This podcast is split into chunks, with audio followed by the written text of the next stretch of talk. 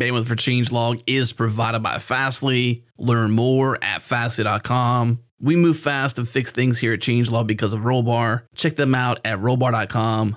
And we're hosted on Linode servers. Head to linode.com slash changelog. This episode is brought to you by our friends at Rollbar. Check them out at rollbar.com slash changelog. Move fast and fix things like we do here at Changelog. Catch your errors before your users do with Rollbar. If you're not using Rollbar yet or you haven't tried it yet, they have a special offer for you. Go to rollbar.com slash changelog. Sign up and integrate Rollbar to get $100 to donate to open source projects via Open Collective. Once again, rollbar.com slash changelog. Thank you.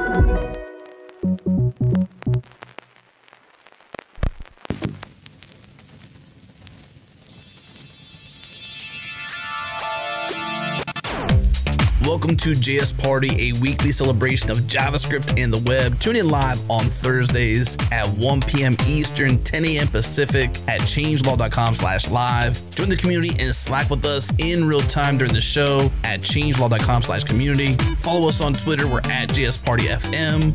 And now on to the show.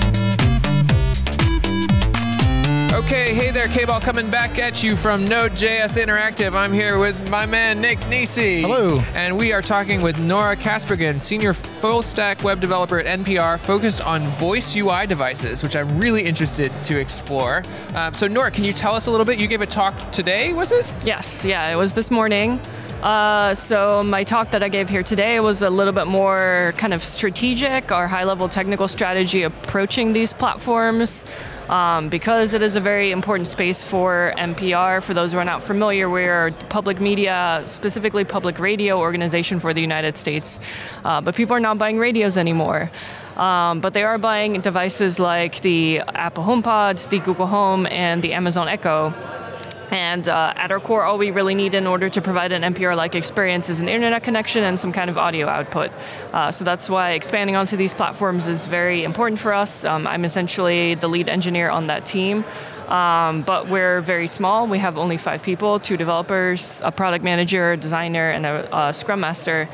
Um, so we have to do a lot with a little, and so we're also very kind of conscious of um, how can we try to uh, structure our work in such a way that we don't have to code every single for code for every single platform from scratch. Uh, how can we do this in sort of a reusable way? Um, and so far, we've done that with pretty good success on um, Alexa and Google Assistant, um, essentially setting up code bases where a lot of the code is shared, um, even though there are platform differences, there are different SDKs, that sort of thing. So I talk about sort of how that works um, and uh, what that kind of looks like in practice. Um, part of what's enabled us to do that fairly easily as well is uh, the rise of serverless. Um, so we're using Lambda, uh, and that's kind of worked out nicely for us um, there. Um, and then also just kind of briefly touch on some of the interesting challenges that we've run into in this space. Like, for example, um, a big thing for us is anytime that we're, we're working with these devices, obviously, at the end of the day, the goal is to play an audio file, um, either a stream or an MP3. Uh, but these devices so far have been very focused on text to speech. Um, and so sometimes the audio APIs are still a little bit lacking. So that's kind of part of the challenge of working in, um, in a new and exciting space. Um, also, still learning about what you know good user testing looks like, what good QA practices looks like, um, and that's all kind of still a work in progress. Like I wouldn't say that we figured out the answer yet, um, but I'm glad that at least uh, people enjoy hearing about what we figured out so far. Yeah, that's very cool.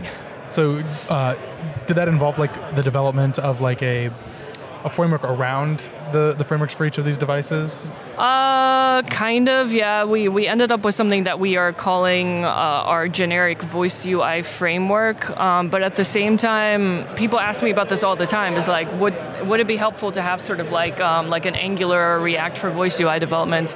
And my answer there is no, just because the SDKs that these companies have provided for Alexa, for Google Assistant, are already pretty robust, and I think the more that you try to put abstractions on top of those abstractions that they already give you, Mm-hmm. um, it kind of takes you very far away from the nuts and bolts as Yeah. well.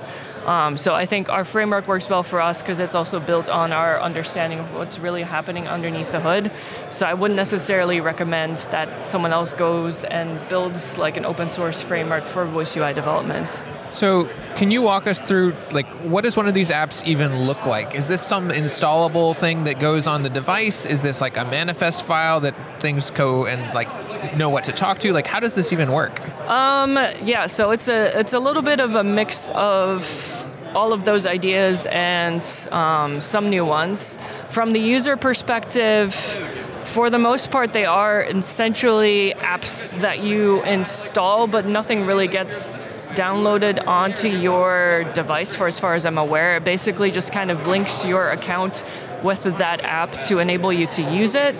Um, but that's really all that happens, at least as far as I'm aware. I don't know the exact way that it works behind the scenes because that's also a little bit of uh, the black box that both Amazon and Google control. They don't necessarily always tell you exactly what's happening.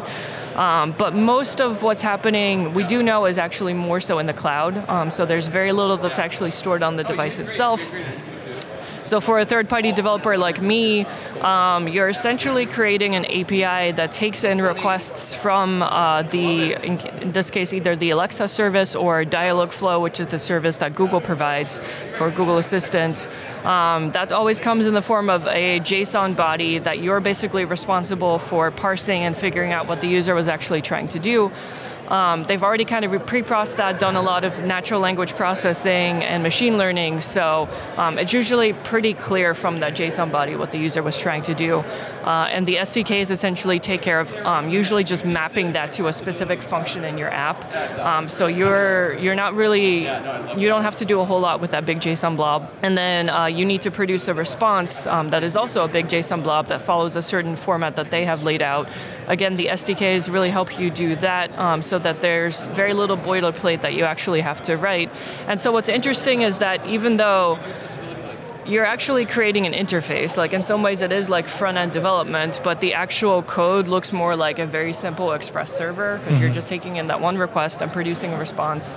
Um, and that's also why it lends itself really well to serverless because you're all, you're really only deploying like a single function. Again, taking in a request, producing a response. Yeah.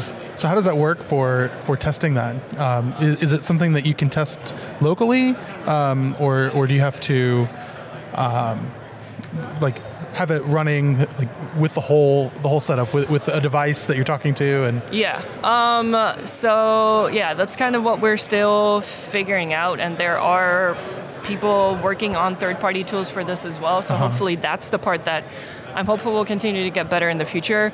Um, essentially, like any other code base, we do some unit testing, um, but we don't really have confidence that just because the unit test passes, you know, when the user actually talks to their device, is going to do what we expect it to do. Mm-hmm. Um, because of that natural language processing machine learning component that happens inside the Alexa or Dialogflow service. So ultimately, in order to do really robust testing, at least right now, we still have to test with a physical device. Mm-hmm. Thankfully, there are various ways to do that so that um, you are able to test without just having to publish to live, essentially. Mm-hmm. I think that's the part that a lot of people are kind of confused about. Um, both Alexa and Google Assistant essentially have this concept of like uh, a production version and a development version of your skill uh, or your app um, action on Google, whatever you want to call it. Um, so most of the time, it's fairly easy to set up some kind of CI process so that when you push code to your repository, it updates only the development version. Mm-hmm. Um, and uh, so then you have a device that is running the development version that's not publicly available. Yeah, kind of. The, the that's so that's the interesting part um, where there's also some differences between Google and Alexa, but I think Alexa is the one that people are most familiar with. Um, so I'll, I'll, talk more about that one. They essentially have this version called uh, beta test, um, which, like the name suggests, was probably mostly designed for beta testing, but it ends up being good for rudimentary testing as well. Um, and so for that one, you give it a list of email addresses and uh, it sends an email to that person. There's a link that they have to click. And uh, once they do that, their account is basically always po- pointed at the development version of uh, of your skill, um, which works out pretty well for us because most of the time, like we we've also generally have this practice of like um, I'm never going to be the only person testing the code that I push, right? There's probably going to be at least three other people, like our product manager, our designer, um, and probably the other developer on my team who are testing that as well. So we basically keep ourselves on the beta test list all the time, so that we're always pointed at the development version, um, and so that's how we're doing most of our testing. I see.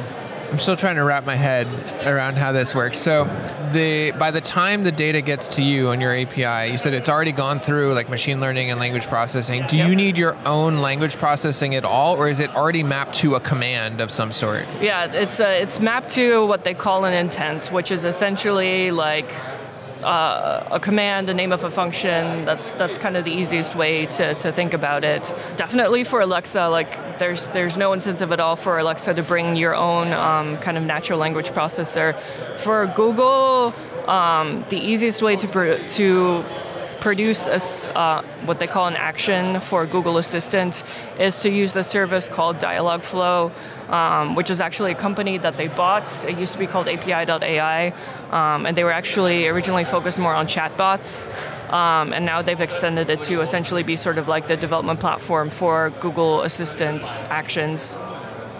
Um, what's interesting there is that so that's basically the easiest way to pr- to uh, produce a, an action for Google, but you can opt not to use it. And if you decide not to use Dialogflow, then you do need to bring your own natural language processor. Um, but I think you know the vast majority of us are probably not in the business of both doing natural language processing and also doing something with that data. Yeah. So I think the fact that they're providing a pre-built solution works out pretty well. So to test that, I mean, like for local development, um, how, how does that work with with like Lambda functions? I- Is that something that you can run locally, or You can. Um, so far, all of the tools that I've tried for that have not been great.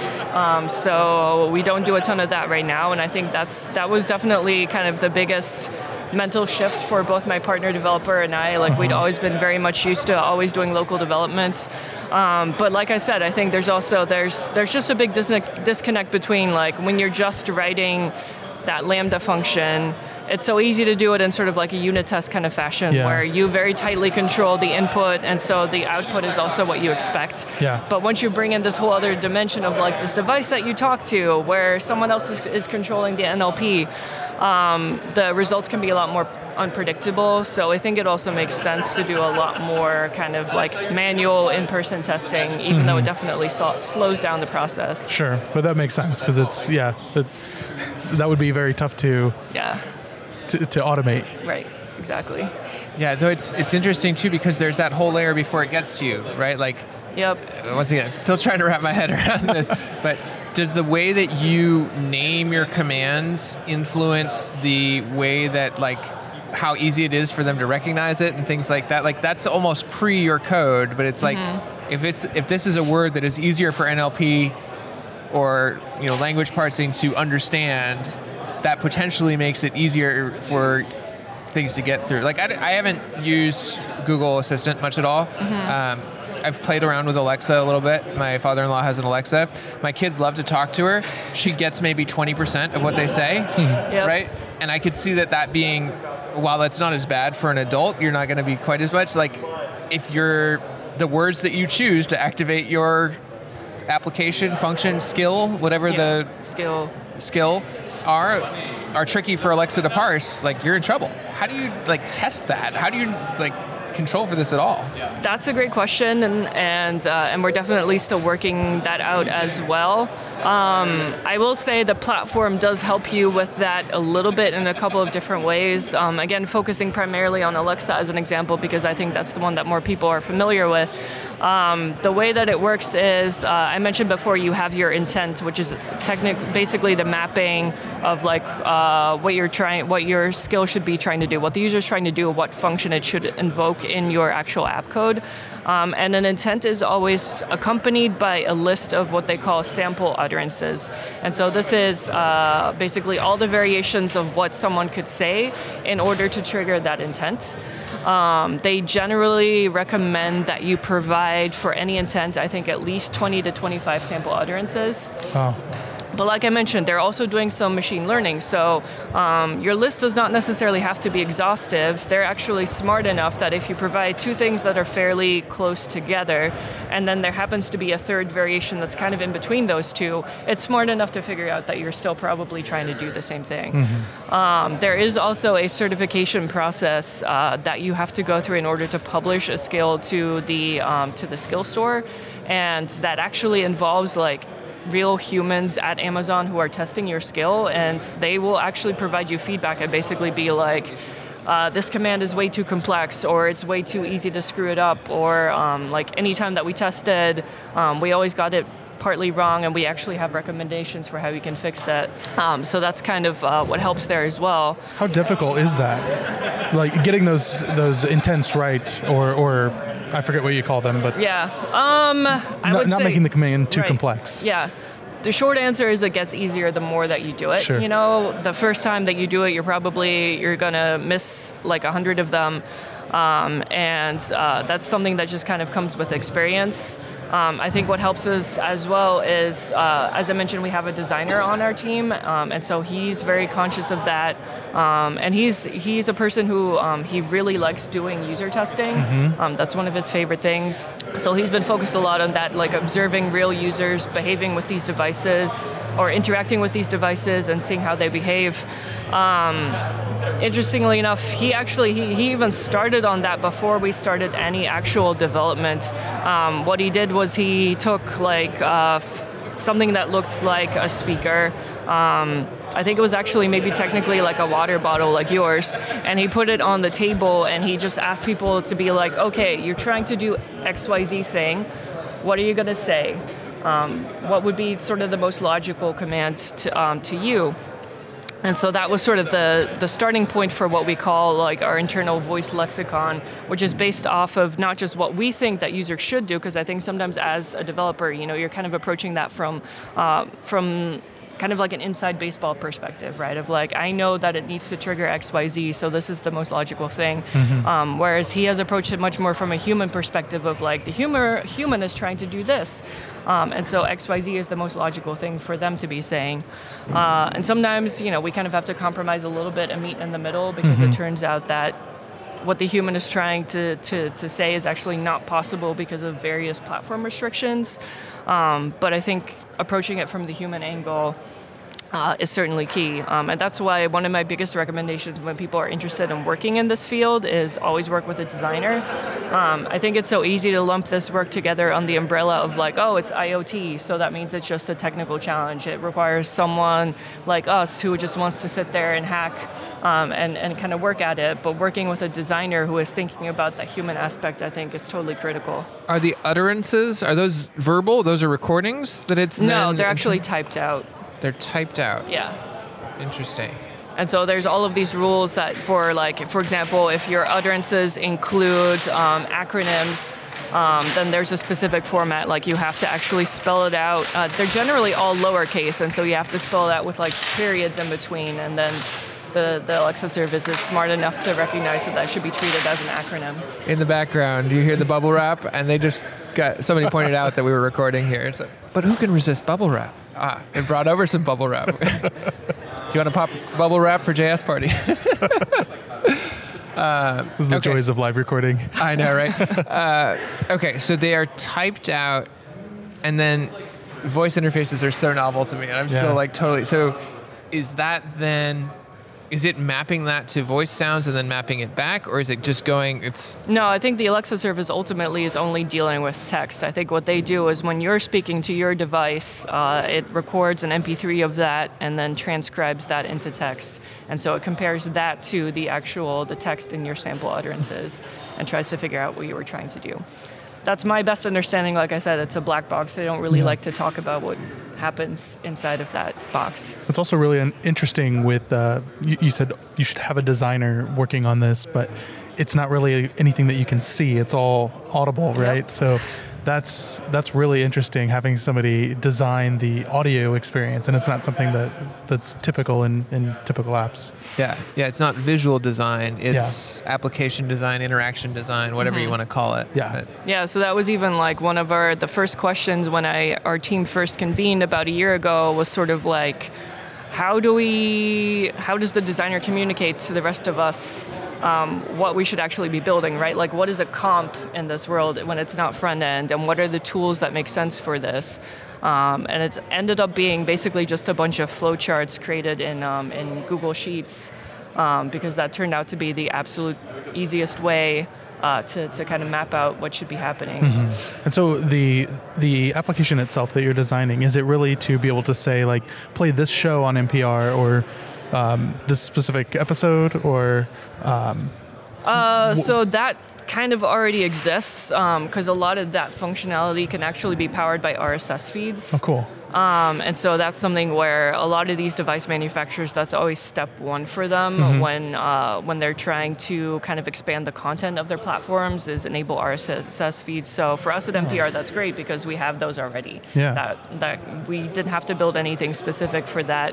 Um, but uh, two things that we can't easily do that way that are um, after are after the RSS feeds are our biggest primary focus is um, allowing people to listen to the live stream of their local radio station, NPR member station, um, and then uh, NPR One, which is um, one of our um, kind of multi-platform experiences. Um, NPR One started out as a mobile app for Android and iOS, um, and is now available on various other platforms.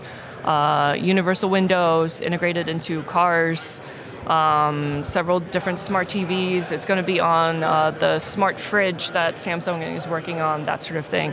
And so the whole idea for NPR One is it's um, personalized, essentially like a personalized public radio playlist um, that's kind of informed by your listening habits. Um, so if you like to listen to a lot of podcasts, it can recommend you podcasts. If you're like me and you have a short attention span, it can just basically catch you up on um, sort of the, the latest stories and like two to three minute segments, that sort of thing. very cool And so both of those are something that's really only possible with custom skills. Um, the live streaming one is primarily just because um, we need to account for all of these different situations where the user may or may not know what their local NPR member station is, and if they don't know, we have to help them find it. Um, and uh, and playing live streams can also sometimes be tricky on these platforms. It's not something that they usually support by default. Um, so that's that's always a kind of step one. And then NPR one is also more complex than an RSS feed because it's personalized. We actually require login because the whole idea is uh, we want you to, um, if you're listening on your mobile device, for example, while you're commuting to work, and then you get home and you want to keep listening on Alexa, we make sure that you don't hear the stories that you heard on your commute. That sort of thing. wow How do you Um, manage So those have been login on a verbal or a vocal device? yeah, so that's a great question. Um, so for Alexa, right now the only thing that you can do is uh, use OAuth, and um, it requires someone to have the Alexa Companion app installed on their phone, um, and uh, and it's a very uh, um, very kind of clear gate where basically once you say okay enable authentication the only thing that the user can do once they install or activate your skill is um, they have to go to that app and log in before they're able to interact with it in any way at all uh, which is not great for user experience and so i generally recommend to people not to use that authentication wall unless they absolutely have to. You know, if you're a banking app, then it probably makes sense.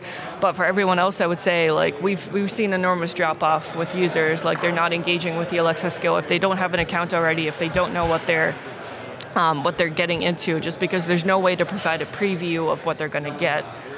Um, Google is a lot more flexible, and I think it also makes sense because they are an identity provider, right? And so um, at this year's I/O, they announced a new feature where you can actually log in via voice um, if you have a Google account already and that Google account um, already exists on the other OAuth server, um, or you can even configure it so that if it doesn't exist, it just creates an account automatically. Um, so it's what they, or at least what we call like frictionless login essentially.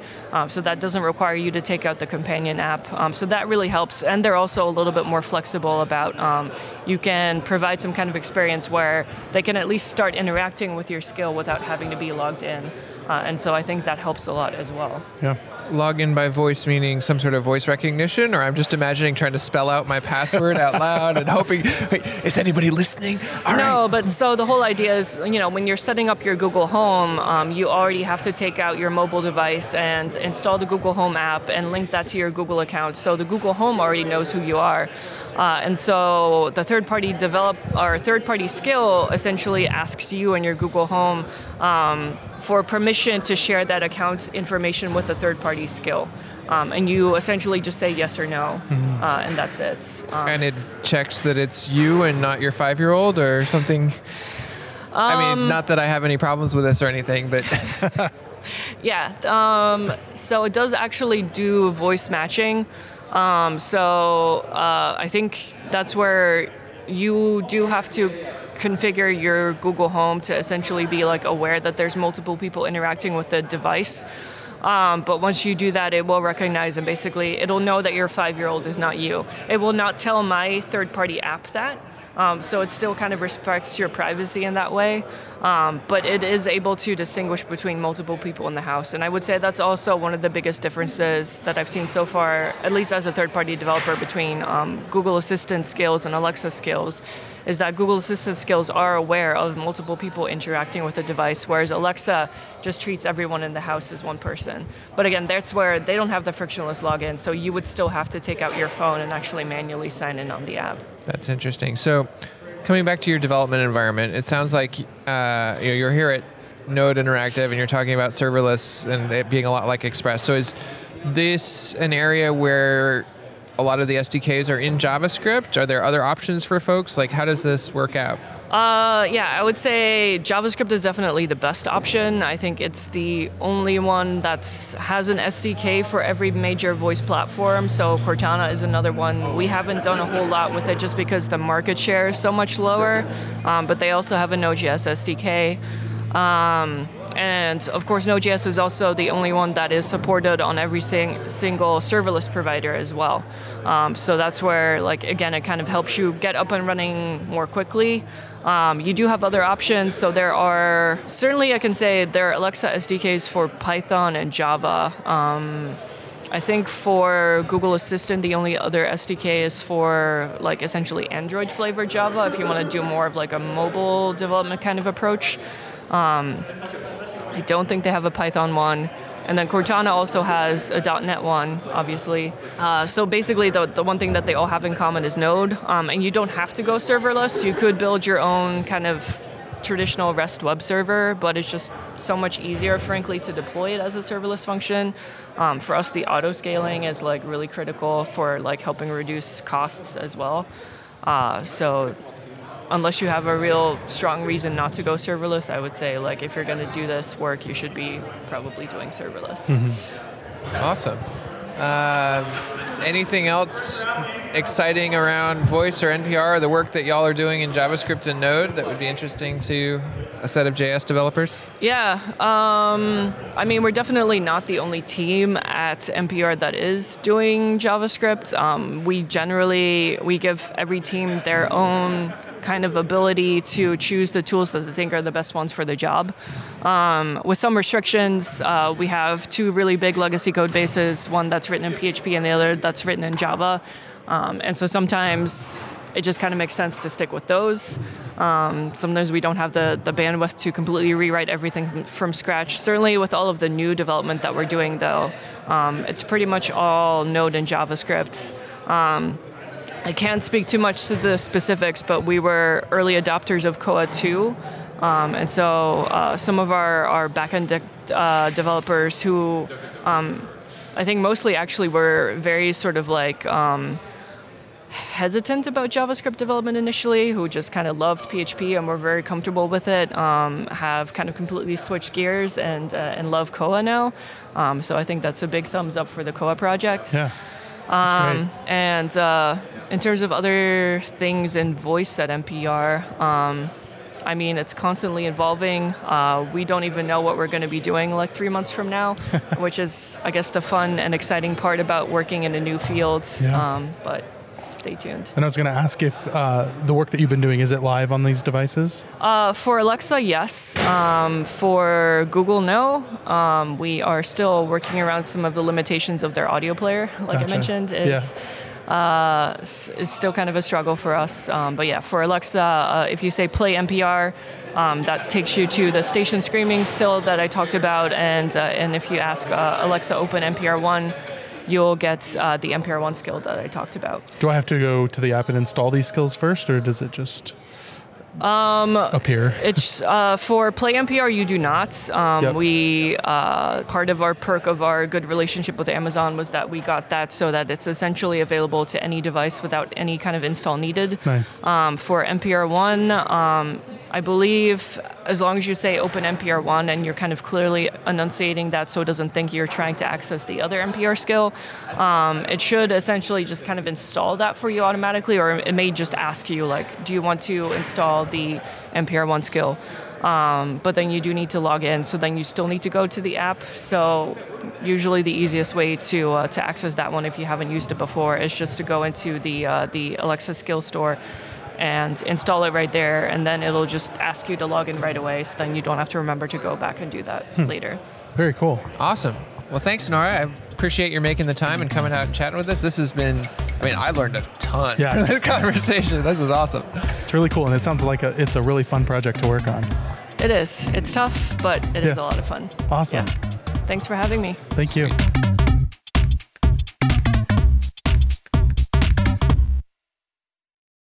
This episode is brought to you by Raygun, who just launched their APM service. It was built with the developer and DevOps in mind. They're leading with first class support for .NET apps, also available as an Azure app service, and have plans to support .NET Core, followed by Java and Ruby in the near future. After doing a ton of competitive research between the current APM providers, where Raygun APM excels is the level of detail they're surfacing. New Relic and App Dynamics, for example, are more business oriented, where Raygun has been built for developers and DevOps. The level of detail provided in the traces are amazing. The flame charts are awesome and allows you to actively solve problems and dramatically boost your team's efficiency when diagnosing problems. Deep dive into root cause with automatic links back to source for an unbeatable issue resolution workflow.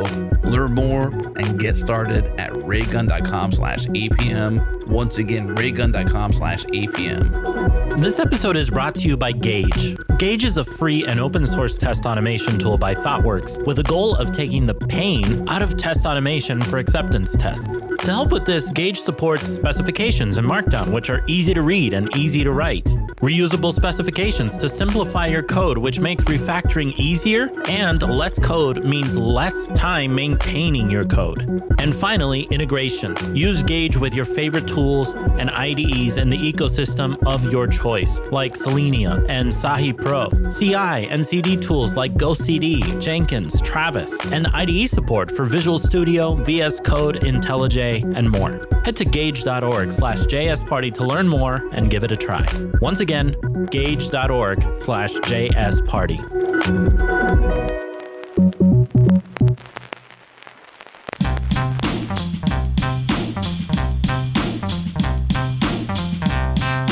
K-Ball here at Node.js Conf. I'm here with Nick Nisi Hello. and Jen Looper, who is a developer advocate at Progress. Yes. Jen, how are you doing? I'm doing great. Thanks for inviting me. I really appreciate it. awesome. So you did a talk earlier today. Can you tell us a little bit about it? Sure, the talk was called Build an Engaging Native Mobile App with NativeScript and Vue.js. And it was about basically this new um, custom implementation that we have in the NativeScript world for Vue. Normally with NativeScript, which is um, a runtime that you can be writing in JavaScript and you're building for a native mobile app, normally we would be using Angular or no framework or just JavaScript or TypeScript. Um, and this lovely college student named Igor Randjelovic just decided to port it for Vue, and I went a little bit crazy. so it was really exciting moments for us. That's awesome. So tell us a little bit more about NativeScript. It, it's JavaScript, mm-hmm. but it's a little more than that as well, right? Yeah, it's a runtime, and I think the easiest equivalent that people are making nowadays is that it's a lot like React Native. Basically, we're all trying to solve this problem of using JavaScript to build cross-platform apps. And you know, the people who started this was actually people like Appcelerator or Titanium. They're all doing these kind of runtimes or bridges or some some way to leverage the JavaScript run, um, runtime so that you can go ahead and, and port your apps for um, for these native platforms. And so we're all uh, we all have great solutions for this, and uh, NativeScript is one of those. And it's free and open source, so you know, no harm, no foul if you want to try it. so if you have an existing Vue application, how hard is it to port that into Vue NativeScript? It's a great question, and it's something that we know that everyone wants to do, and we haven't solved it yet. but um, I think what we're going to be able to do is use the Vue CLI 3 and Vue 3 when it all comes out. Vue CLI 3 is here, but Vue 3 is coming out. Uh, and we're going to be able to more easily make plugins at which point we'll be able to actually scrap a lot of the code that we have for NativeScript Vue, and we'll be able to go ahead and say, you know, vue add, you have your web app, and Vue add mobile, or vue add my app name dash dash mobile, or some such thing to, to go ahead and bolt on your native mobile app. This is the dream. We're not there yet, but right. we're hoping very, very soon and uh, it's exciting to kind of become close to the Vue project as it evolves and uh, have some kind of a little bit of input on how it's how it's coming along. It's really exciting. Yeah, this seems to be something that all of the big frameworks are moving towards of having more of a pluggable rendering backend. So mm-hmm. I know Angular part of their big rewrite was to enable that. React has started to do that so that yeah. you are essentially able to have these DOM backend versus mobile backend versus potentially other backends just plug right in there. Yeah, and I think the great strength of Vue is that first of all we're a little bit newer so we're able to learn from the things that other frameworks are doing but also it's always been presented as a progressive framework so you can take a little piece of your application and rewrite it in Vue and just drop that in so um, it's a it's not like a large kind of monolithic, maybe an Angular app. You know, it's something that can just be progressively enhanced as you go. I always look at DEV.to. Um, they have rewritten pieces of their application in Preact, you know, so they just drop it in. This is kind of the new way of doing things, and mm-hmm. I think it allows your team to be, be, really agile and to learn on the fly. It's pretty exciting. Yeah, I love that about Vue in particular, and I think it is more and more something people are looking to do. I was chatting with a friend of mine who's reworking their application that was written with Knockout JS or whatever. Oh, and he's yeah. like, this is an old framework. It's kind of ghetto, but most of our application, it just works. We just want something better for the new parts when we're doing yeah, something more complicated. For sure, for sure. Yeah. And it's nice to see that frameworks kind of can play well together. I mean, let's face it, all frameworks are trying to do the same thing as well. They're trying to make the web fast and performant. Mm-hmm. And I think that we all have different ways of doing it, but if we can all work together, then the web will be better. You know, this is the dream. And is there anything specific about uh, Vue that that um, makes it uh, a, a, good choice for for combining with NativeScript to do native development? Yeah, it's um, it's a nice question. So I really like Vue because it's it's so lightweight and it's so fast. Um, I find that the startup time for um, for your native mobile apps is pretty quick, mm-hmm. and then once you webpack it down, it, the app size is actually pretty small compared. You know, a native app is always going to be your most performant and your smallest thing. But when you're using these runtimes, you're going to have a little overhead. But Vue gives you, it seems to me, like the least overhead. Mm-hmm. So just because it's so small, we actually amusingly have a port for Preact as well, and somebody tried to do it for Aurelia. So it's kind of you know everyone's trying trying to see how far they can push this to get these kind of little, small, fast starting apps. Yeah, yeah it's kind of cool. and I know you've been involved in a lot of stuff in the Vue community in particular. Uh, can you speak a little bit to what that community is like?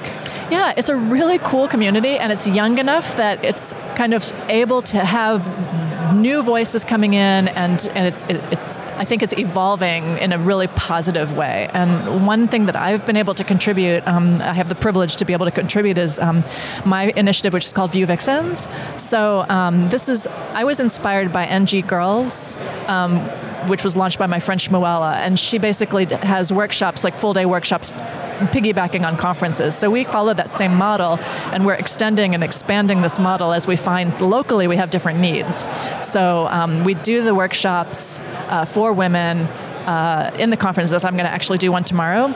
Um, but we also have launched a whole bunch of chapters. We're scaling so fast. I literally I did a conference in Paris, and we had three chapters launched that day. I came back to Boston, and there was a new chapter launched by the time I got home. So I, I cannot keep up. This is insane. So we're just scaling super super fast, and we're able to take care of people in South America. In um, we just launched in Mauritius, so all over the place. Um, and I think that it's a great way for the community to grow, to expand, and a really like like inclusivity from the get go.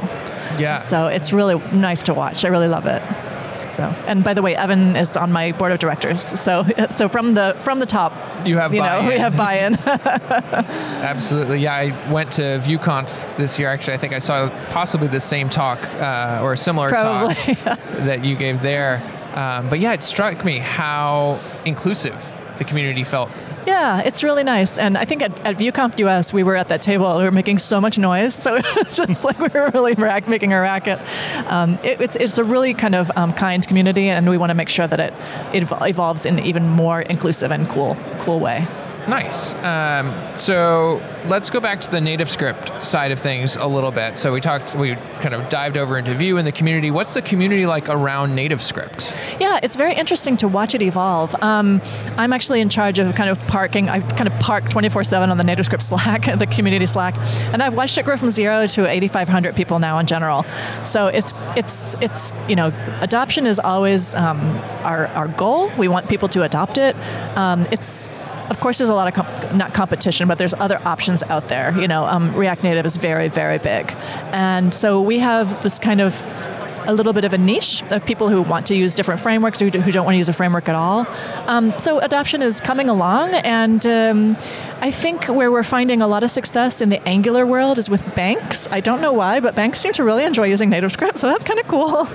um, and then for Vue, the kind of the smaller shops, the agencies are looking at it as a, as a viable option. So it's it's great to see, and um, and I'm there to help. You know, help launch, help help promote, help uh, in any way that I can. Nice. So, as I understand NativeScript, so it's a runtime. There's also kind of a component library. Is that unique mm-hmm. per framework, or that's sort of a shared set of components across whatever you're using? Yeah, it's a shared set of components. It's about 75 or some such number. So those are the base components, like the camera component that'll work. You, you use one component and then you leverage the native iOS and the native Android camera functions. Um, so all that stuff is basically all that Java and all that Objective C and Swift is ab- abstracted away from you, so you don't have to deal with that stuff, which is great because nobody wants to deal with that stuff. Um, and then there's also um, there's kind of a premium set, which we used to have as a paid library, but we open sourced it for very fancy lists, charts, gauges, graphs, um, sort of the kind of fancy UI that some, you know, well, banks, for example, might want to use for, for data analysis.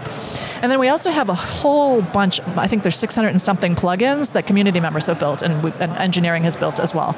Those are all on NPM. And if you go to the NativeScript marketplace, I think it's market.nativescript.org, you can kind of get an idea of what's out there. So, uh, you know, there's core components, there's the premium components, and then there's all the plugins. So, really, we've kind of got you covered. And if we don't have you covered, then um, you can go to Android Arsenal and uh, CocoaPods and build your own plugin. That is not something that I'm loving to do myself. It's like I find it a little hard to get my head around, but some people are great at doing plugins. Uh, for, for example, Eddie, Ro- Eddy Verbruggen, who is our plugin guru, he's really great at it. So it's kind of very fun to watch him work and useful to use. Nice. So you mentioned in your talk uh, about uh, how Vue plus NativeScript allows you to share a lot of code between the, the native experience and a web experience. Can you talk a little bit about that and what goes into to that uh, kind of uh, isomorphic sharing Yeah, code? yeah. I mean, this is the great dream. Everybody wants to have like the big code base and like port for for um, Electron, and you port for iOS, you port for Android, and you port for web, and it's like it's a thing of beauty and a joy forever. Yeah.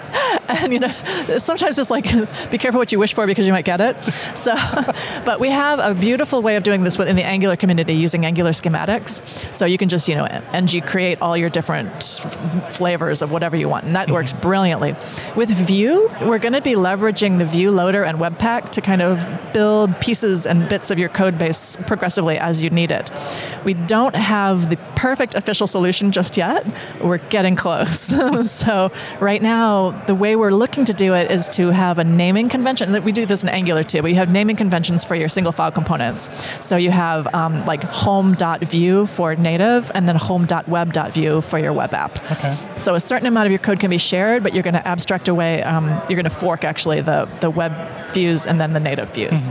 So it's kind of like we have to decide exactly where the forking is going to happen, exactly how that code structure is going to work, how the build folders will look, whether we want to use the, the plugins, the Vue CLI plugins, Vue 3, how that's going to work. So it's like Vue is, in, is, is evolving and so is NativeScript Vue.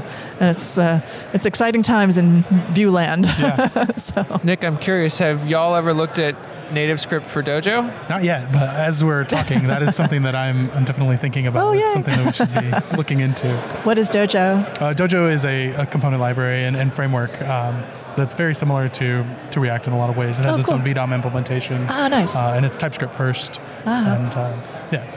Dojo was one of the original frameworks Mm-hmm. out there. They were pushing you know, modular JavaScript before any of the module standards existed. Nice. As I understand it, AMD essentially came out of the Dojo module implementation and things like that. Yep. But then they sort of sat at 1.0, and I don't know if this is accurate, but from the outside, it looked like stagnated for a long time. Uh, It, it was pretty active, um, very slowly though, because it's been used by a lot of um, enterprises. Oh, and yeah. Very slow going with that, but uh, a lot of a lot of banks, government. Why is it always the banks? yeah, right.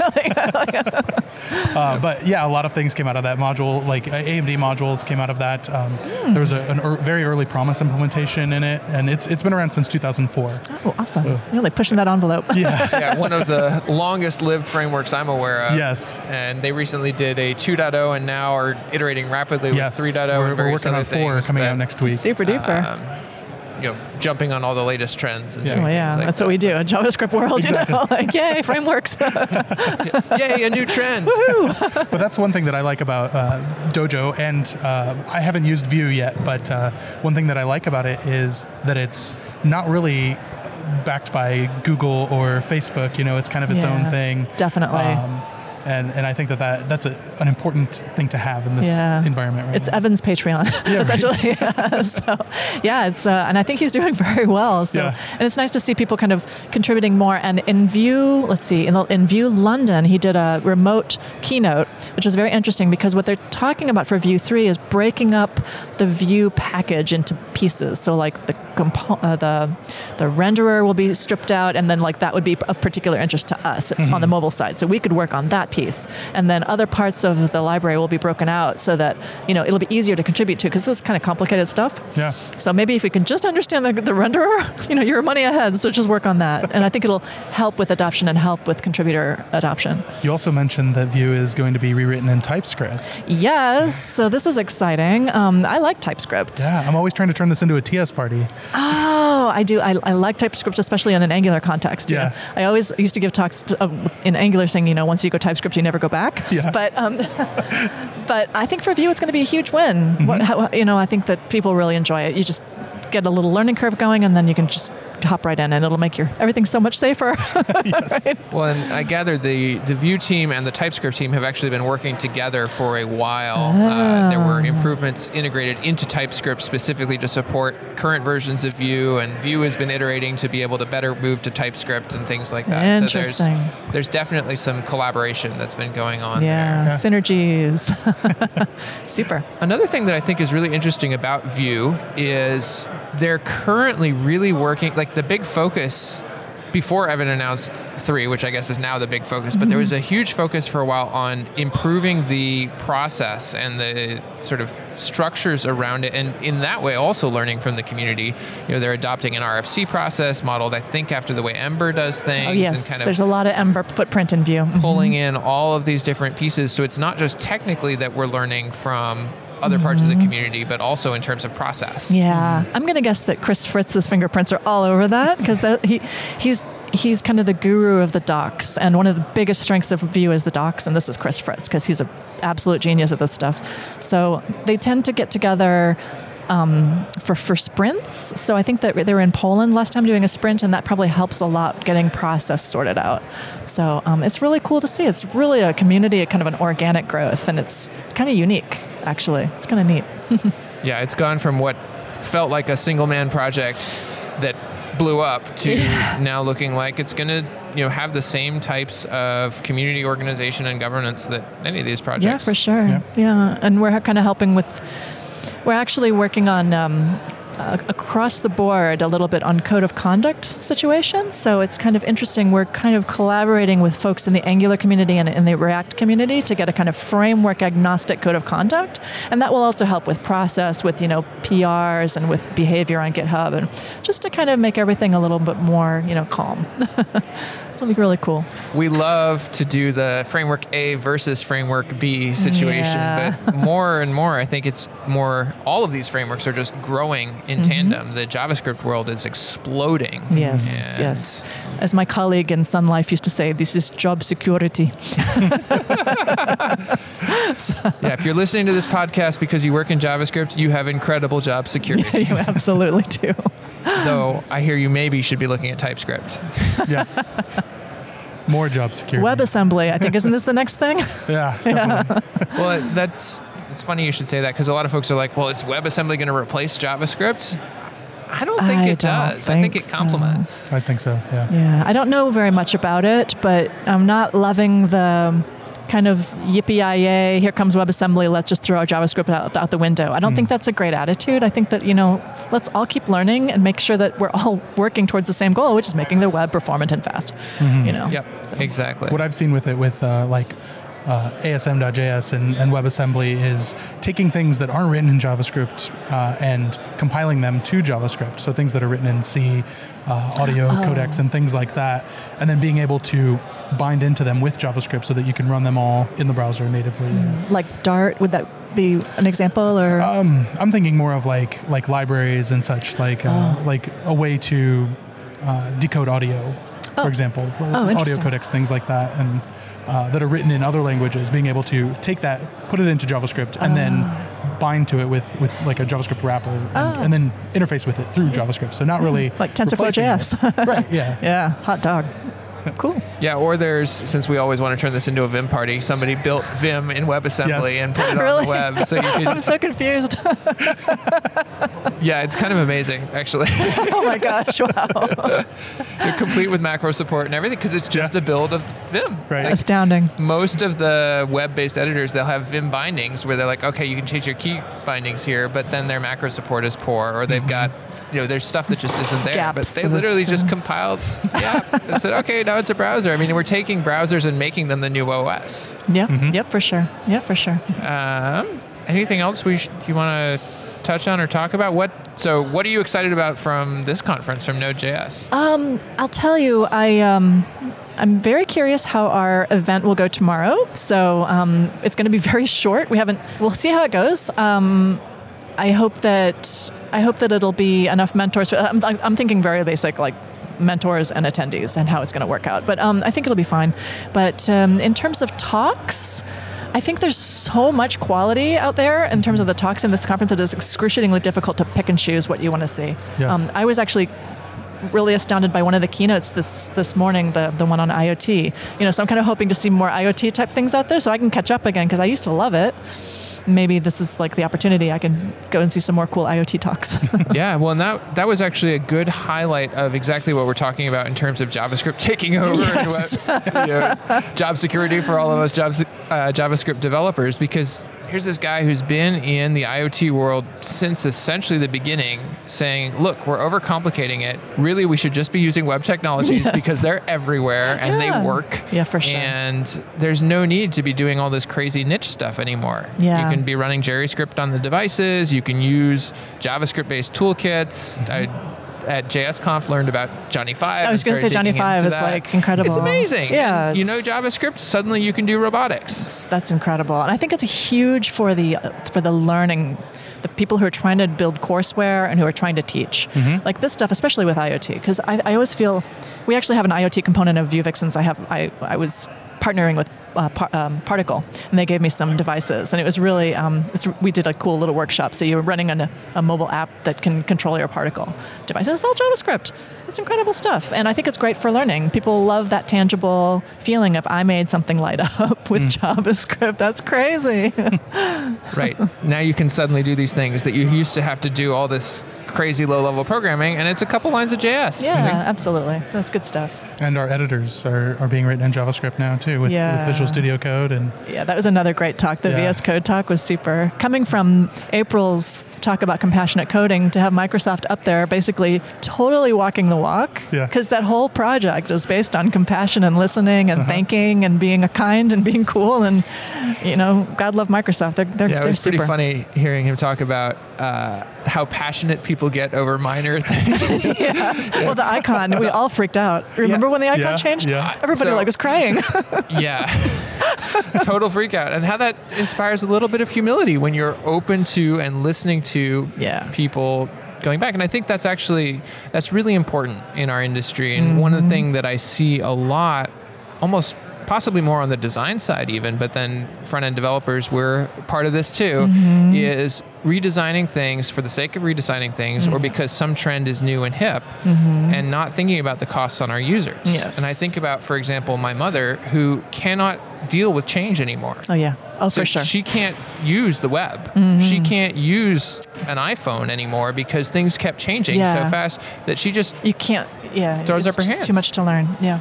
and you know we in our bubble things change every six months. mean, we love it because we get bored.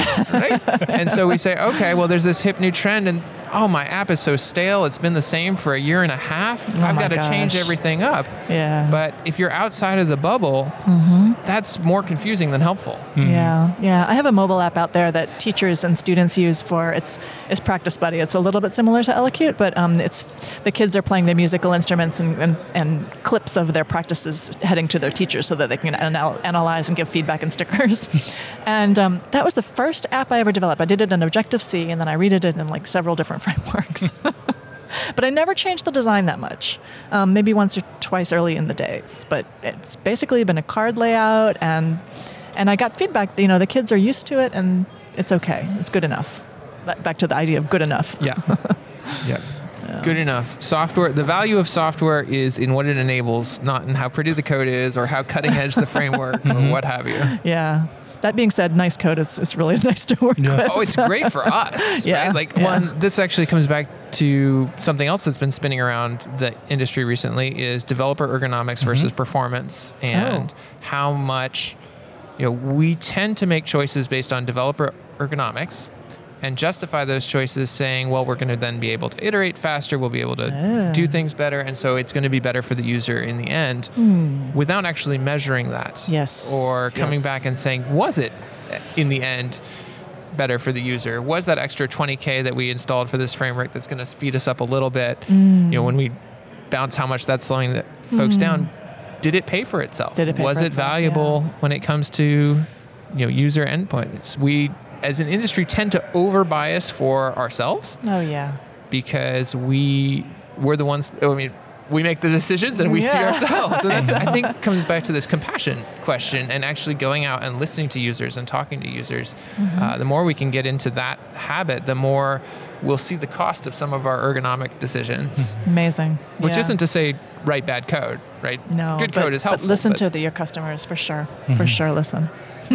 and test it you know Yeah. have metrics for performance for user experience for Yeah. all that stuff I mean, it's fun in the mobile world. Um, there is a terrific little case study done on um, just changing the icon and how much it spurred adoption. It was a racing game, and it was a, an image of a car, you know, got like speeding from. and So you looked at it from behind, so speeding into the distance. That was the first icon. The second icon was it was coming towards you, and so I think one of I think the one coming towards you had so much better like uh, user adoption but they basically all they can do is watch the downloads, you know, and just do the A/B testing by the downloads. It's, it's kind of scary to, to to get an idea. That's not something I want to admit, but that's definitely something that I, I think of when I see a new app that I, I might want to How's get. the if it has a good icon? icon, like that's Yeah. already in a good spot. If it, Yeah, yeah. if it looks dated or looks old, like it's hard for for you to trust it. Yeah. in- Well, in watch your ways. Android stuff now because it's all Oh, yeah. changed. It, just changed recently. I was releasing for Practice Buddy for Android, and I was kind of horrified. I think I screwed it up too, so I got to oh, fix No. that. You know,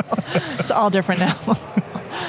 Anything else we want to talk about? I mean, the talk of the conference is this JavaScript Foundation merger. I don't know if that's something that that you have thoughts on or opinions on, or that touches NativeScript or Vue at all? It doesn't touch NativeScript Vue, but it touches me really closely because this idea of a foundation, I need to talk to Jory a little bit more on what what it means to be a foundation because we're actually in the process of turning Vue Vixens into a, a, private foundation at Progress.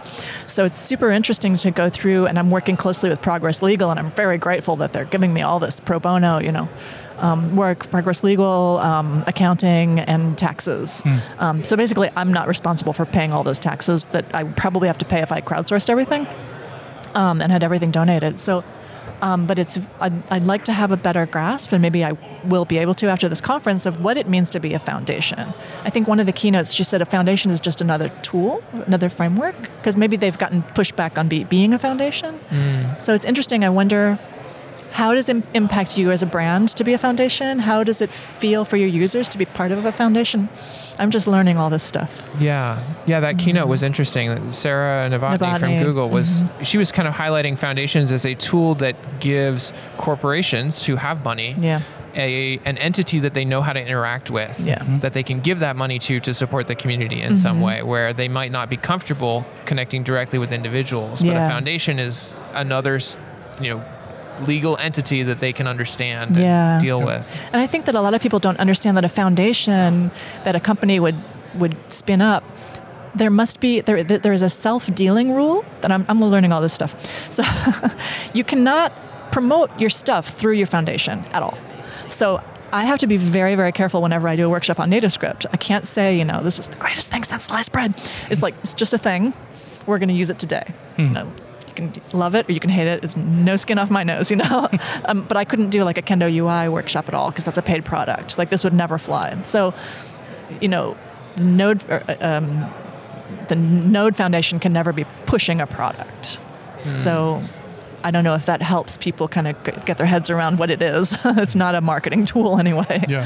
Another thing that, that a foundation does is it, um, it, it deals with like the the legal things that you don't want to think about when when dealing yes. with open source. So yes. I know that foundation projects um, that that I've interacted with have a a CLA bot on GitHub, and it will go through and yeah. check if you have signed the CLA, and if mm-hmm. you haven't, then you, it'll fail the pull request. Uh-huh, uh, uh-huh. And so the, you have to have that CLA signed, which just means that you're giving this code away to the foundation. Mm-hmm. So it's owned by the foundation, and that also protects the companies that want to come in and use it because they're guaranteed it's guaranteed to be owned by the foundation and not by individual contributors. So yeah, it protects the yeah um, so the staff essentially as well too. Yeah, yeah. Like um, I just got a large knowledge dump yesterday, I think, about um, GDPR. And I've already oh, yeah. been trained on GDPR. So this was just like going through every aspects of vuevixens.org and make sure. And there's actually a piece that I need to I think I need to fix it up. it's overwhelming how much stuff there it's is to lot. think on the legal front. Yeah. And yeah. you know, as an individual contributor, you don't want to worry about that. Even yeah, as an organizer, like, general maintainer, you don't want to worry about that. Mm-hmm. Having a foundation to help is nice. Yeah, I think so. And I'm really grateful to Progress for their overwhelming support. I mean, we were on the keynote stage of Progress Next, our big conference, and it was like extremely emotional for me because I just spun this thing up in February, you know, and it's like all of it, it just blew up. So it's really kind of emotional and exciting super cool. I think it speaks to a desire for community organizations, and particularly community organizations that provide you know, welcoming on ramps for women and other minorities who are mm-hmm. sadly sometimes excluded from our communities. Mm-hmm. And often that exclusion, you know, coming back to the compassionate coding mm-hmm. side, is perhaps not deliberately malevolent, but kind of flowing out of a sense of just unawareness of human feelings mm-hmm, mm-hmm. and elitism about the technology without thinking about human consequences and creating mm-hmm. those welcoming on ramps is huge. Yeah, it really is. We're also part of our mission uh, for me is also not just dealing with the pipeline, but also dealing with the mid career folks. So, because there's another drop off in mid career where people just kind of get fed up and bail. and uh, I, am trying to create a, a community of like mid career women professionals who can kind of mentor the kids coming into the pipeline. So it's kind of like an interesting. There's a lot going on with this community. So Yeah. Yeah, for sure. and, and then we have all our chapters. You know, we're doing other things. So Is there somewhere that people can go to learn more about Vue Vixens and maybe how to start a chapter or find a chapter? Yeah, so uh, vuevixens.org is your point of entry, and all of our workshops are on the homepage. We're working on a chapter page. Um, it's like scaling so fast that we haven't had time to do it yet, so we're getting there. But um, yeah, I think we have about 10 chapters by now. Nice. Yeah, that's super cool. Awesome. Well, thank you so much, Jen, for Thanks. taking the time and chatting with us. It was great fun. I really appreciate your time. All right, thank you for tuning in to JS Party this week. Tuning live on Thursdays at 1 p.m. U.S. Eastern at changelog.com slash live. Join the community and Slack with us in real time during the shows. Head to changelog.com slash community. And do us a favor, share this show with a friend, rate us an Apple podcast, go into Overcast and favorite it. And thank you to Fastly, our bandwidth partner. Head to fastly.com to learn more. And we move fast and fix things around here at Changelog because of Rollbar. Check them out at rollbar.com.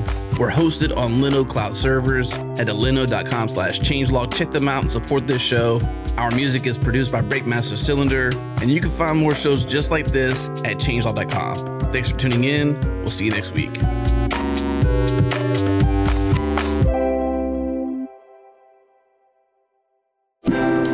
I'm Tim Smith, and my show Away from Keyboard explores the human side of creative work. You'll hear stories sometimes deeply personal about the triumphs and struggles of doing what you love. I ended up in hospital with burnout. I just kept ignoring the way that it was making me feel and just kept powering through it. And then eventually my body started to give me physical symptoms to say, like, hey, you should stop and listen to me. New episodes premiere every other Wednesday. Find the show at changelog.com slash AFK or wherever you listen to podcasts.